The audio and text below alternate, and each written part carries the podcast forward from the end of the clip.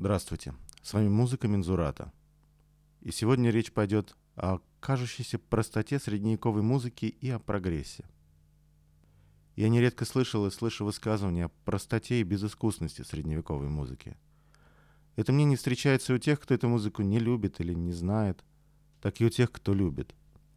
Последние даже порой противоставляют естественность и натуральность, природную простоту ранней музыки, музыки более поздней. Впрочем, в любом случае, подобные суждения основаны осознанно или неосознанно на представлении о существовании прогресса в музыке. Будто она, музыка, так или иначе развивается от более простых форм к более сложным. Ну, действительно, музыка Ренессанса в общем кажется более простой, чем музыка барокко. Вот только применительно к Средневековью эта схема не работает.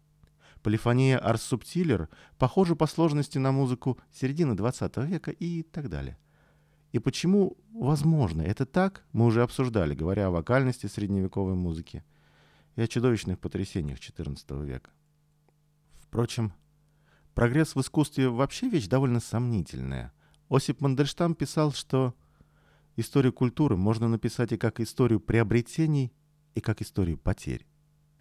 Возвращаясь кажущейся простоте средневековой музыки. Давайте попробуем подумать дальше. Хорошо. Бывают непростые формы в музыке того времени, есть пифагорейская темперация, но современная музыка ведь все равно куда более технична. Правильно?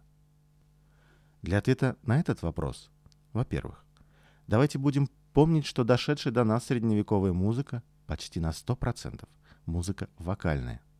И теоретические трактаты, посвященные ей – на большую часть говорят о голосе. И голос — главный инструмент средневековой музыки. А сейчас, когда разговор идет о технике, в подавляющем большинстве случаев речь пойдет о музыкальном инструменте, но не о голосе. Во-вторых, что считается, вот что воспринимается техничным сейчас?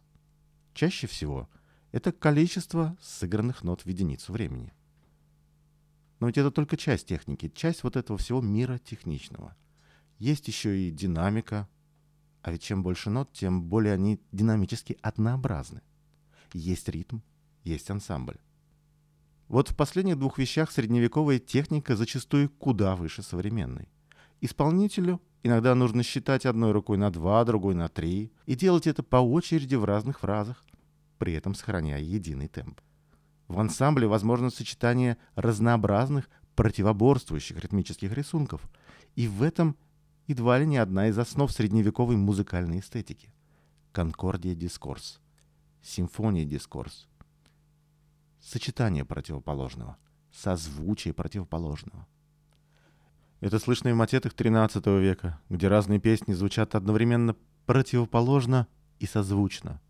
И в полифонии Арс Субтилер, где разные голоса сосуществуют словно в разных ритмах и порой даже разных ладах, сливаясь вместе, звуча созвучно и приятно и просто для слушателя. Впрочем, и технически в современном смысле этого слова средневековая музыка для вокалистов непроста. Требуется и техника в порой безумно звучащих быстрых пассажах, и точность интонирования в Пифагоре, и знание средневековых мелизмов, и контроль вибрато, и ясная дикция в обилии мелких нот.